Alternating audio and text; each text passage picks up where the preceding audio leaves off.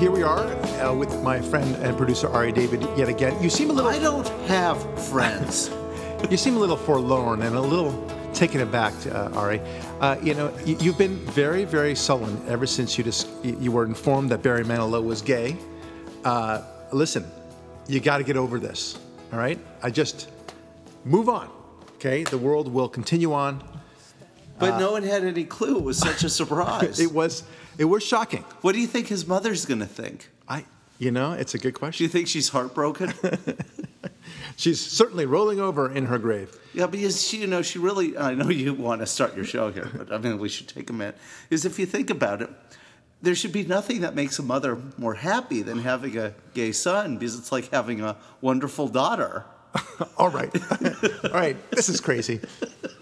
Was it something I said? You were disappointed. What is it? Uh, looks like we made it. All right, now we're being silly. All right, so look, we'll talk about something that's truly not silly, and that is the nature of power. All right, and, and what brings this up today is the, the notion of what's been happening with Syria, the, the bombing of uh, the Syrian Air Force very extensively by our President Trump, uh, which we both think is a great move, in response to the chemical, the use of chemical weapons by Assad in Syria. And then, of course, that created friction with Russia. Uh, likewise, there are some big problems in North Korea vis a vis our relationship with them. We are now holding their feet to the fire, meaning Kim Jong un. Uh, and China is very concerned about this as well, and they're amassing their forces along the border with North Korea, um, as, which is no surprise. This is what happens in a world between power and non power, right? Um, the, the dichotomy between Obama's administration and Trump's administration is now the most apparent it can possibly be. And, and I, I suspect it'll continue this way for a long time. What do I mean by that? Well, let me backtrack a little bit and imagine, you know, go, go into, uh, in your mind's eye, go to Grand Central Station in New York or any big area where a lot of people are milling about. I use Grand Central Station because it's such a classic metaphor. So you see thousands of people all milling about. Now, from a perspective of a child who might be operating, you know, walking around, what's his view of everything? Well, he sees a bunch of cool lights, he sees a big clock, he sees the numbers of the trains kind of flashing back and forth, and that's all very cool. He's also thinking about toys that he wants to get. That's his vision of the world. This is the way he perceives the world. Uh, likewise, his father, who's, who may be with him, is uh, thinking about getting home on time, uh, making that phone call that he needs to make, or whatever, the, the, the kind of frustration that he's had at work, anything like that. There's a completely different uh, mindset to it. When a, when a woman might go uh, through the same Grand Central Station, she may be thinking about uh, other things that affect her in terms of, um, I don't know, maybe the wife, for example, she may be thinking about clothing. She may be thinking about her promotion one way or the other, or about how to take care of her kids. A completely different mindset. Then you, you take it from the standpoint of uh, uh, a, a conservative or a liberal, right? You and I might go there, for example, Ari, and we'll see Grand Central Station, and we perceive it. Wow, look at all this hustle bustle, you know, and it's all kind of created originally, at least, by private enterprise. And isn't this great that it was made this way? Um, and uh, you know, a, a, a, religious person might look at things and say, "Oh, we'll divide the world between believers and non-believers, and a Christian will be between a Christian and a non-Christian." And I know how atheists used to used to think like these are people who are sucking the resources out of society and such like that. And wouldn't it be better if we didn't have religion and all? Whatever. Everyone's got a different perspective. And the same thing now is true. Now going back, in the way you perceive power and how to deal with conflict from a geopolitical frame of mind.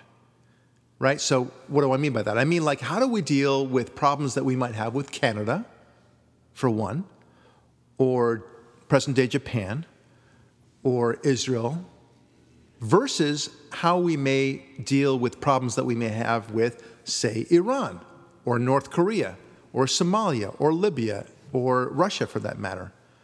How, th- we seem to be, we should be dealing with it, and this is where I'm getting at.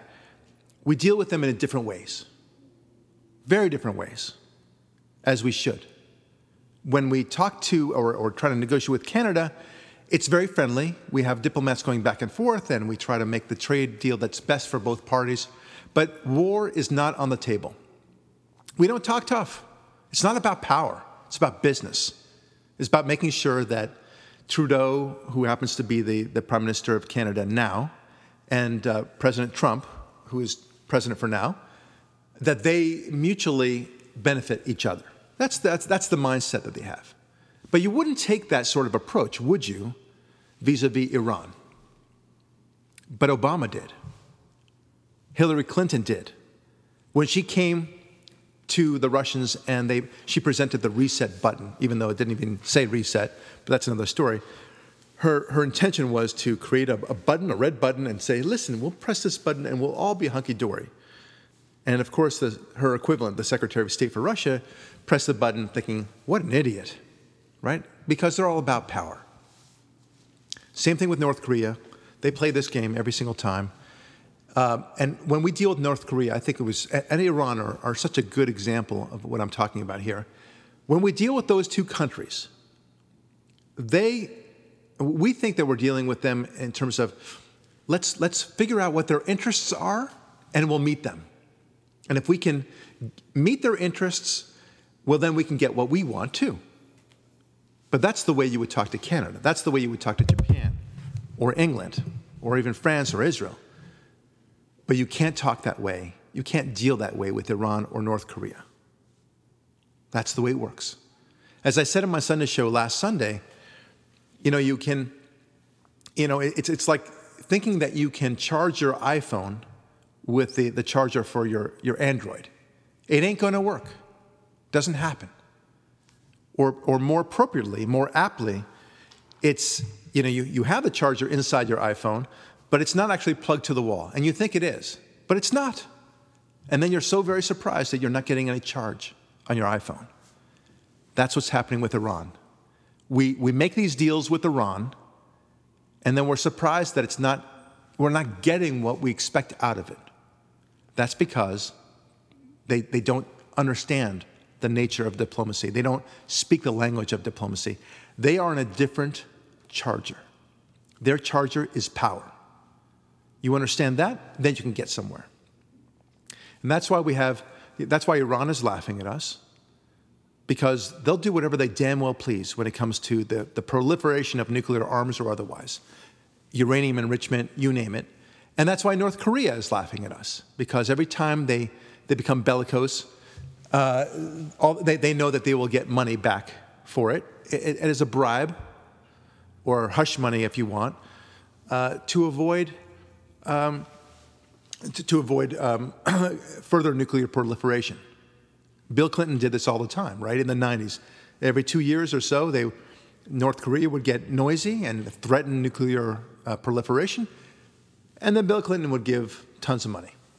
And then the, the cycle would repeat. And they would proclaim as if somehow they've, they've managed to resolve this, this terrible problem. No, they haven't. As I said in my Sunday show, too, Name me an instance where a dictator, and Ari, I would love to see a challenge to this.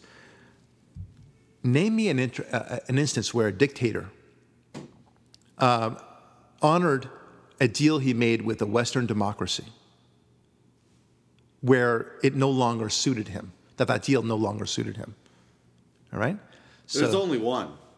Well, you're thinking that Sadat, the, the uh, no. no. What are you thinking of? Gaddafi. Okay. Uh, and but but that was different. But there's right? a caveat. He saw it, even though power wasn't being applied on him. He saw that there was a new sheriff in town. In that case, George W. Bush, who said to Saddam, "Give up your WMD or else." Right. And he saw the or else. And he said, "I don't want that. I gave up." Yeah, I'll, I'll, be a good boy. Now, and, and, but that wasn't even a deal. They didn't. They didn't go to Gaddafi and have here sign. He just volunteered. He just volunteered on his own. He saw this this, this blitz upon Iraq and he said, I don't want to be another, your next Iraq. I'll be a good boy. It, that proves our point. Yes. Right? He understood the language of power. In other words, your your actual challenge, though, have you ever seen the Democrat Party way of dealing with dictators ever work? Right. By resulting in the dictator being any less bellicose or any any uh, more submissive than they currently would be without it? No. It doesn't there happen. you go. Doesn't Simply happen. doesn't happen. And, and I, I mean, like, like our, our continuing challenge to our listeners, where we ask, you know, name me any liberal policy that has worked that the conservatives have opposed. Name me one. We, we have now a new challenge. Name me any time that a, a, a notion of diplomacy, at least the Democratic style, the Democratic Party style of diplomacy, has ever worked. Because it's all good and well when, it's, when, when a country wants the deal that you are proposing with them. For example, Egypt and Israel, right? And, and America's involved in that deal as well. But the reason why they're following it is because, from Egypt's point of view, it's still beneficial to them to honor the deal. They don't want to have to, to fight Israel. They, they know that's a losing proposition. They have more issues to deal with than Israel. So, of course, they're going to su- uh, support the deal with Israel. It benefits them still. But a contract means something only when the person, and, and I say this as a lawyer, a contract means only some, uh, uh, something only when uh, you're willing to enforce it in the breach. When you're willing to understand that you're obligated to it. You can't just say, I don't feel like it anymore. Like when Ukraine was invaded a couple years ago, and they'd given up their nuclear weapons about 20 years before with a contract with America that we would be in in, In their place defense, yeah. to defend them no matter what, Yeah, and uh, we weren't. yeah. And why would any country ever willingly give up its nuclear weapons based on an American piece of paper guarantee ever again? Well, that's that's ex- how that's exactly the way it vile is, what. Obama did Yeah. It undermines all future relationships because it's a, for, it's a form of distrust, right? It's a form of lying.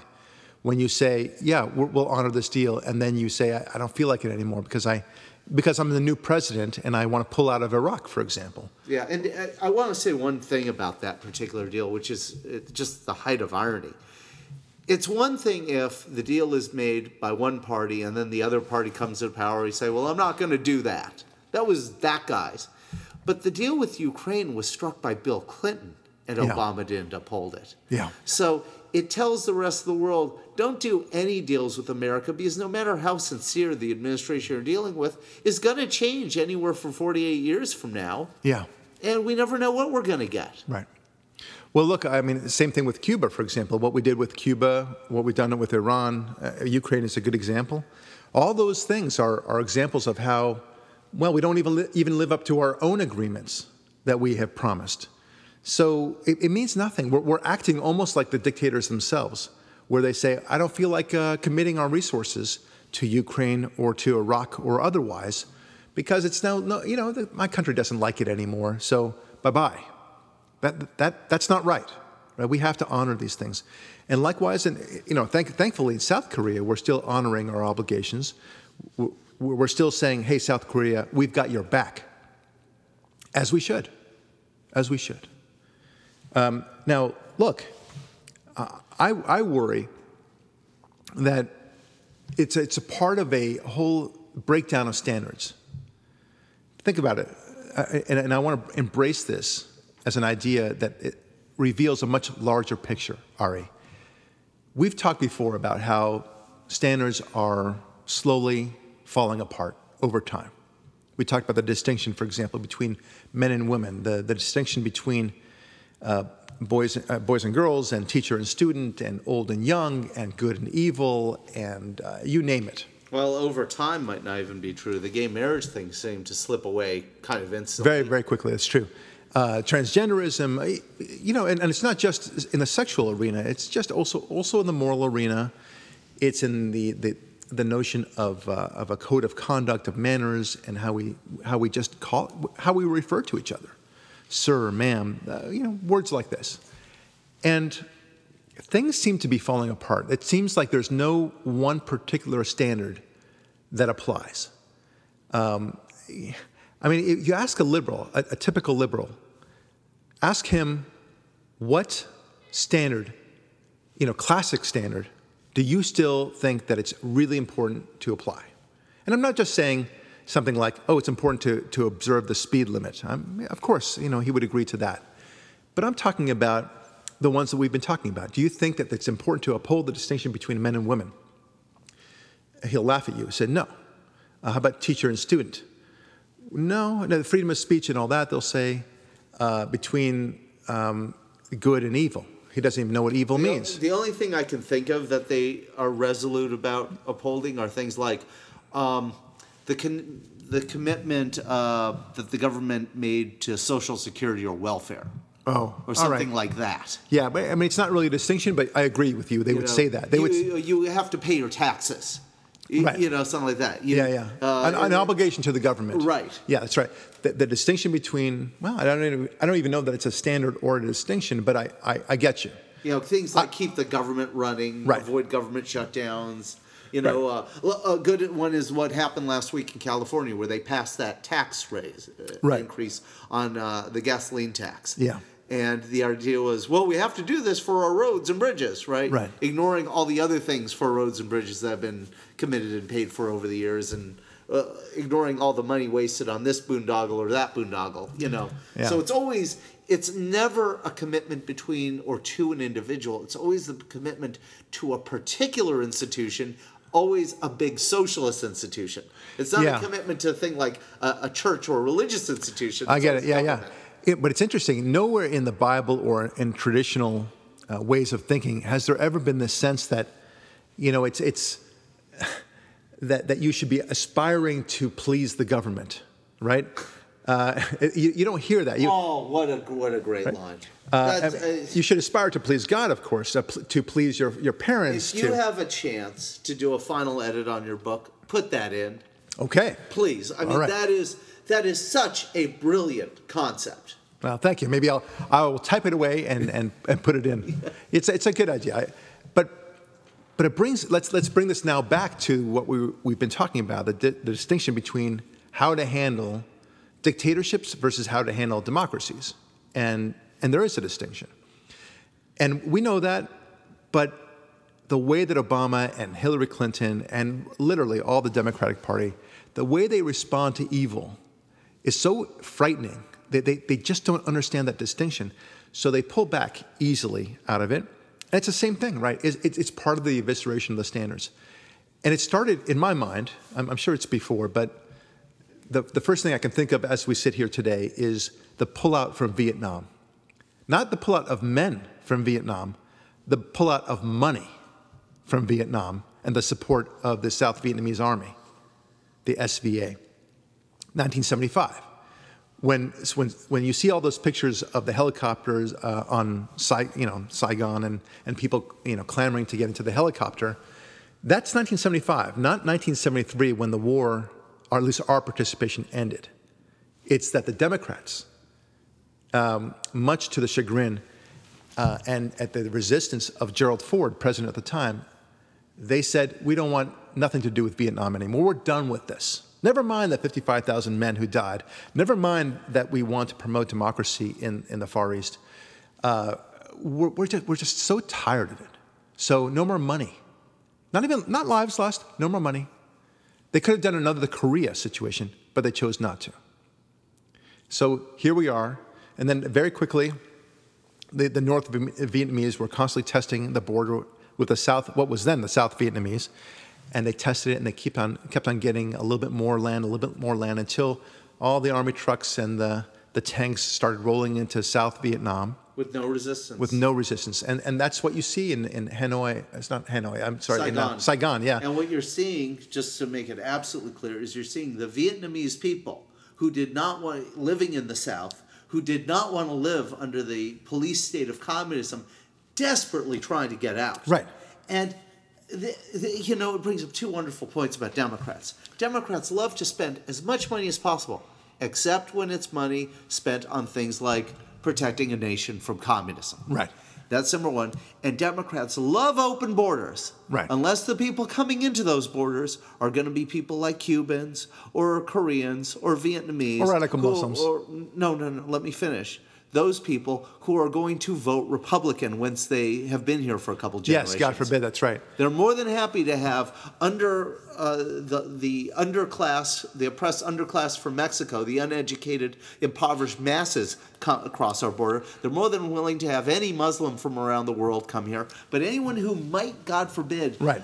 uh, I, get, uh, I get it. I get you it. know, but the, one of the distinctions that we're talking about, the big picture, is the breakdown, right, of distinctions. And one of those distinctions is the breakdown of justice.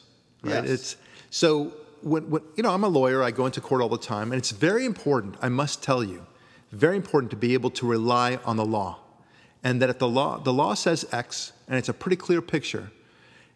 It's very unsettling. It's um, very unnerving when a judge says, I agree with you, the law says X, but I'm going to do not X. Oh, it's the worst feeling. As a lawyer, as a as an attorney that wants to uphold the justice system, it's not right, and you know it's not right. Recently, I had that in one of my cases, and I was really floored by it. And the judge herself said, I know I, I'll probably be reversed on appeal in this one, uh, but I just, I, I think I've got to do this. I'm going to set aside this, this judgment uh, against your client's interests and such like that. And, and we told the judge, Judge, it's been, I mean, we, we made it very clear that it, it violates every stretch of law that she could possibly imagine, and she still did it anyway. But, I'm, but that's a breakdown of distinction. That was one time. It happens very rarely, thankfully. But what we are seeing is a breakdown in the upholding of the rule of law, generally speaking, not by the judicial courts, although you know there's something to be said about the Supreme Court and the gay marriage law and the abortion law. So you, you are seeing a little bit of it, but it's still the law of the land still prevails. But when it comes to the president, and I'm talking about the Democratic Party presidents, generally speaking, and Hillary Clinton, all that means nothing. So you can see the, the pullback from Vietnam, the pullback from Iraq, uh, the negotiation of the so called deal with Iran, the way we are dealing now with Israel, and how we are undermining our allies and such. Yeah, the terrible uh, rules of engagement they Right. impose on our troops left in Afghanistan. Right, what- which remember was the good war. Yeah. What we have, how we backstab the Kurds, how, how we backstab the Ukrainians, for that matter, just like you mentioned in the beginning of this podcast. All those things you can see as um, violations of contracts or ignoring the contracts, right? It's, it's a breakdown of a very fundamental distinction that Republicans, conservatives generally speaking, don't believe in, would, not do. We, we uh, were very reluctant to undermine a previous agreement.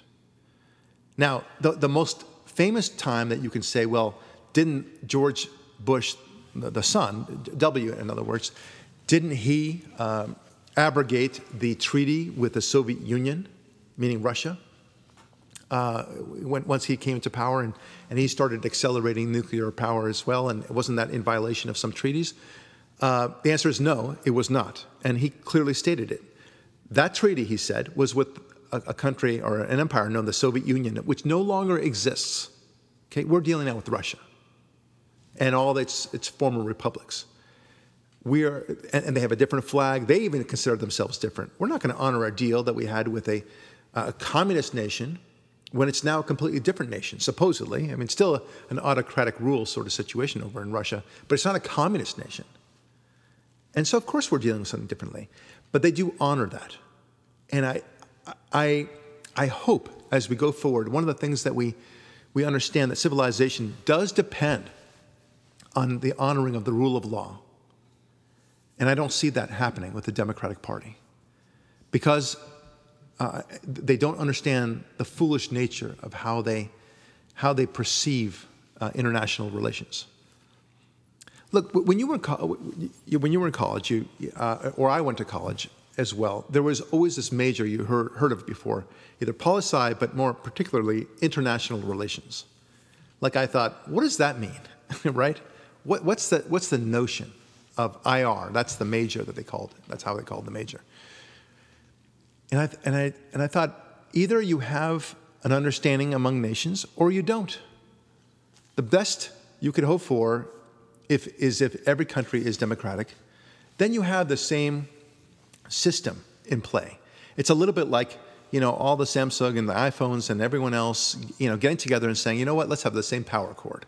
That way, you know, we don't have to fumble around for different kinds of cords all the time.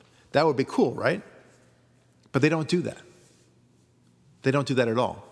Um, and so international relations, I never understood that. Like, what, what, what are you hoping to achieve? It, it, every country is its own uh, understanding, uh, and you have to deal with them accordingly. Yeah, same with the term international law. I've always Yeah. loved, well, what is international law? There is no such thing. No such thing. Yeah, I, I, when I speak to you, you speak to a lot of young people who are interested in going to law school, and you ask them a question, "What do you want to do?" Uh, and they, I would say, I know, a good seventy percent of them say, "I think I want to go do international law." And I always say the same thing. Gosh, you know, tell me what that looks like when you find it. Uh, by the way, tell me any legal code that shows international law whatsoever uh, because th- there ain't no such thing. But in their mind's eye, they think there is such a thing. It's kind of funny. But then again, in their mind's eye, there is such a thing as global warming, and that it's man-made global warming, and we're all going to die, and such like that. The, in their mind's eye, there's uh, this notion that universal health care will help everyone and to the benefit uh, of everyone far better, far superior than anything that private health care could provide. So I, I suppose uh, you know I don't blame them, and it's not a surprise to me that they think this way. Yeah, well, there used to be a standard where uh, people would go to school and they wouldn't be indoctrinated. They Yeah. would be taught how to think, not what to think. Yeah, well- and that's what you're seeing the result of both in the in the individual uh, example that you just brought up, and the the global example, which is how they deal with um, international issues from from the Democrat Party's mindset. It, it's kind of like. Um, like they've never seen Back to the Future or experienced. You know, it's funny. I was thinking about this kind of thing as an analogy, in that you hear so much about bullying, Yeah, but most Yeah. people don't actually experience real bullying. yeah, And so they don't have to figure out how to deal with real bullying themselves. Yeah. They deal with hypothetical bullying or things that isn't bullying is called bullying. But very few people, almost none nowadays, actually deal with the Back to the Future example of bullying. You know, the big Biff Wilson, and have to smack him yourself. So Was that his last name, Wilson, in Back to the uh, Future? I think the actor's name Yeah. was, was Wilson, so maybe Oh, I'm okay. being mistaken. But Biff, Yeah. you know. So you have this thing where people have this mistaken almost example that they're so used to having things that aren't bullying called bullying that when they see a real bully, they can't identify it as a bully. Iran, North Korea, Syria. And so they play really nice to it, not wanting to get this potential bully mad. Meanwhile, because Israel or Canada poses no real threat to you, you're abusive to, towards them. Right. Yeah, yeah. They're, they're abusive to, and, this plays very nicely what you just said, and I, but I want to go into my next topic. But you're right. They are very abusive to the Christians. They're very abusive to Israel. Um, they're abusive to all of our allies, for that matter, because, well, they know that they won't, you know, engage in, they won't vomit these, this horrific bile upon us, such as radical Islam, such as uh, what you might see from um, Assad or from North Korea or otherwise Yeah, terrorism, violence, terrorism. Yeah, That, that, that won't happen. Now, but here's the thing that it kind of it's a slightly different topic on it, and I want to move on to the next segment. But it does relate. Would you have guessed only 10 years ago that we would be in the world that we are today? Right? I mean, you know, it's, it's like the classic line of the frog that uh, is in the skillet or the boiling pot, and you slowly turn up the heat, right? And he doesn't move, right? But if, if he were to uh, arrive at the, at the boiling pot right away, he would, he would Jump desperately out, jump yeah. out as quickly as possible from the skillet, at least. And, um, and, and are we in that, you know, slowly burning flame? And I think we are. And, I, and I'll prove it. Because 10 years ago, in the year 2007, for example, if you were to say to the average citizen, in the year 2017, here are some of the major issues that will be accepted, uh, and, and among them would be gay marriage. Everyone is, it, it's a constitutional right. It's not even a, a question of states' rights, it's a constitutional right. Very different than a, than a state by state right. And, and then you have this, uh, that, that we would go to the single payer system for, or the, the Obamacare system, that people would say that's just not possible. That's the reason why Hillary Clinton and Bill Clinton suffered so dramatically in 1994 because they tried to push this crazy healthcare law. Um, you, you would, if you were to tell people that we are going to be willy nilly getting out of our conflicts because we don't feel like it anymore, they would say that's not the way America operates. They would also, the whole transgender issue, I mean, that this would even be an issue, which affects one out of 35,000 Americans, or for that matter, worldwide people, uh, you would say that's, that's crazy. That people would boycott people who, who didn't somehow honor the right of a man to go into a woman's bathroom and such like that. Or that we would allow boys, high school boys, who basically have the bodies of adult men, to compete in women's sporting events at the high school level and dominate them without either um, punishing the boy for cheating, as if it, you would punish anyone else on steroids, or at least make the argument that this is bad for women under any one of the myriad of Title IX regulations. Right. It would be an insanity. It, it, of course. Uh, and, and, there's more. There's more things that, that would be crazy, uh, and, and, a couple of them came to mind already. But just the way we deal with, you know, the economics of the, the, the notion of wage parity, um, or that minimum wage would be a constitutional right at some point. You would say, really, is this what what country are we in anymore? you would say, come on, you're kidding around.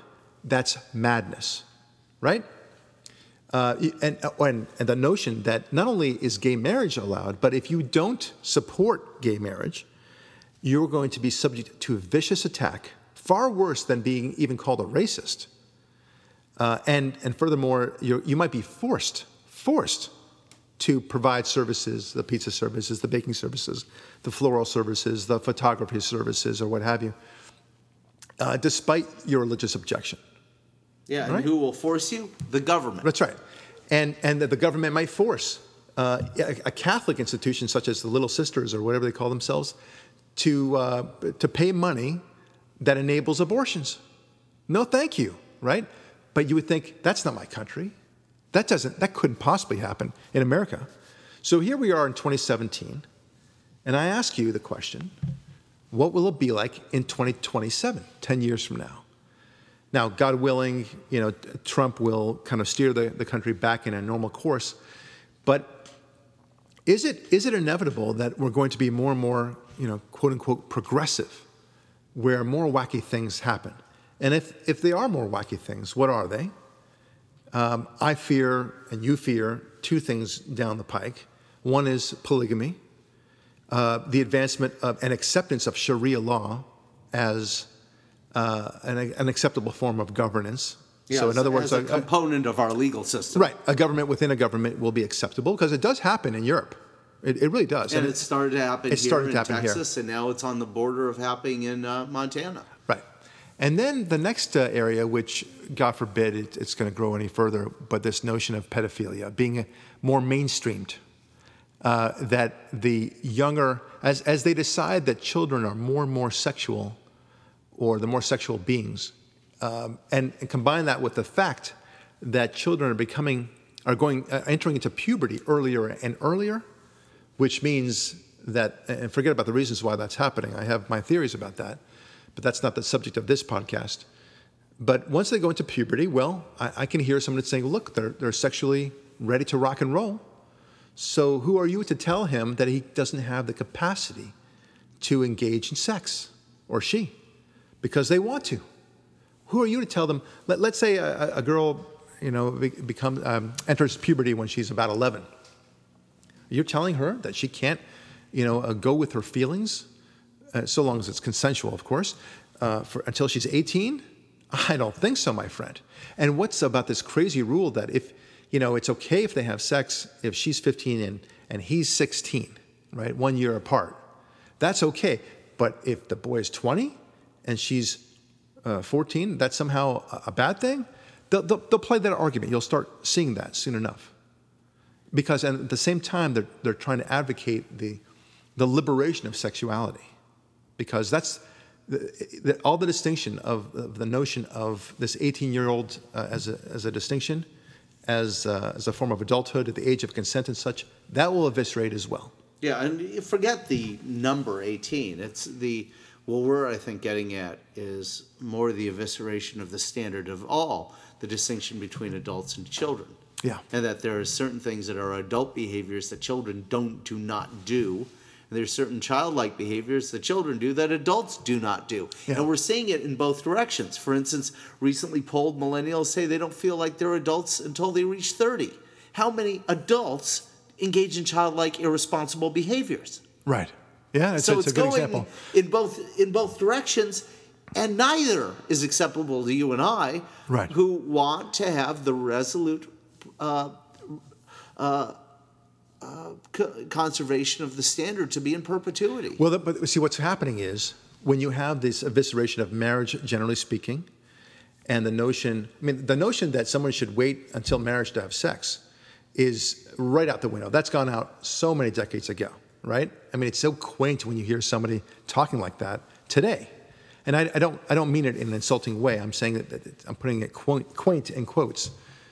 But that is, has gone the way of the dodo. So sexuality is more and more experimented on, you know, on an earlier, earlier level. And at some point, people are going to start saying, some, some um, NAMBLA type groups, uh, pedophilia type groups, are going to start saying, uh, advancing the notion that, you know, sexuality is for everyone. And if you don't allow Jane, who's 11, for example, to have her fun with somebody who's older, let's say 16 or whatever, or even 19 or 20, well, then you're repressing her. You know, and these are all arbitrary ages. Why not? Why don't we just have it on a case by case basis to see whether or not this man manipulated this girl, or vice versa?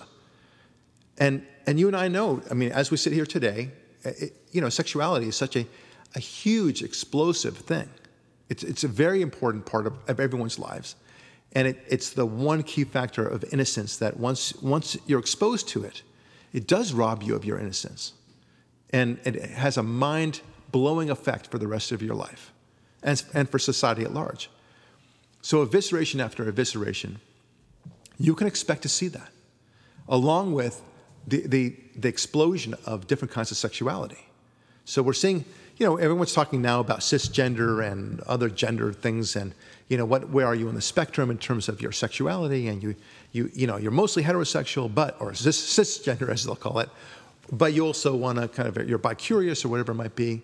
They, they do that, but at the same time, there are other levels of, of this, right? I mean, it's it's uh, it's it's that, and it's your readiness and eagerness for sex, generally speaking, but also the number of your sexual partners, what kind of partners you're going to have. It's it's all going to be a big fray. It's it's like as if they're going to start saying, you know, to to limit sexuality is like asking a child to limit his toy time. What's the difference? It's all it all feels good, is what they'll say. yeah, well, You'll start seeing. Yeah, you, you will start seeing that. Yeah, what we're up against here is we have on one side the progressive movement that looks, and, and I love the name because when you hear the name progressive movement, you just sort of picture a car going down the road making progress as it goes. Right. You don't understand this, what you just said, that's the progress they're trying to Right. make. Destructive, annihilating progress that, that blows all these institutions and standards within society completely apart. Meanwhile, us on the other side uh, are are completely handicapped in part because We on the other side. I'm trying to formulate a thought that's that I don't want to get that I don't want to lose here, which is that um, it's it's very hard for us to fight the progressive movement because first of all the progressive movement like the democrat party is always completely unified. They're all on one team all pulling in the exact same direction we on the other side many times are not pulling or pushing in the same direction. Because uh, first of all we're a bunch of individuals so we have different agendas and ideals to begin with. But second of all not everyone on our side sees it the way you and I see it as this uh, complete assault that has to be fought everywhere on every front. And then we're handicapped because to preserve these standards, many times our side is uh, misappropriated into some sort of prudishness. In other words, we're told, "Oh, you just We're don't want that because yeah. yeah. misclassified because oh, you're a prude. You just don't like sex." No, no, I really like sex. I like sex a lot. I just don't want my kids having it until they're ready. We, we understand the power of sex. Yeah. That's that's it's it's it's nuclear. It's uh, I mean they they would almost everyone understands. Well, you know what? I want them to apply the same concern about sex for young people especially that they have about nuclear power plants. How about that? Right? They're so worried about radioactivity and explosion and meltdowns and such like that. They seem to understand that. In fact, it's exaggerated, but nevertheless, I want them to apply that standard to the way they think about sex. How about that? Yeah, for children. Right, for Yes. children. Because sex is very explosive in its own way. They don't realize that the, the- how we've gone from the world, as we said, where people seem to appreciate that uniqueness. I mean, thousands of years we've had this. There was a reason why we had this notion that sex is very different. It, it is the one thing that uh, can rob a child of his innocence, but it's also the thing that, uh, if we don't in- in- understand its sanctity, and how it's part of God. I mean, the, a devout Christian will tell you, and I, and I love this about my Christian friends, that when a man and woman get ma- married, a man and, and woman, that they're also they're getting married to Jesus in their own way. That that's the bond that they create, that they are elevating their relationship with Jesus. Good for them. Th- in Judaism, uh, we, we also say that the marriage between man and woman and the sexual act uh, is, is such that you are sharing your souls with each other. You're, you're ascending with God. Yeah, it's a sacred It's a set sacred- of pleasures yeah. that you're that's supposed to be. It's not that you um, are not supposed to engage in sex. You're supposed to engage in it the right way within the right confines Right. of a relationship, so that this power is protected and, and shielded in a way, so it remains sacred Right. and safe. Right. And, Everything- and- I think- but, I, but I disagree with something you said because I think this is an important point. It's this is not the first generation to, uh, to abuse sexual. Um, mores and, and rules and, and morality.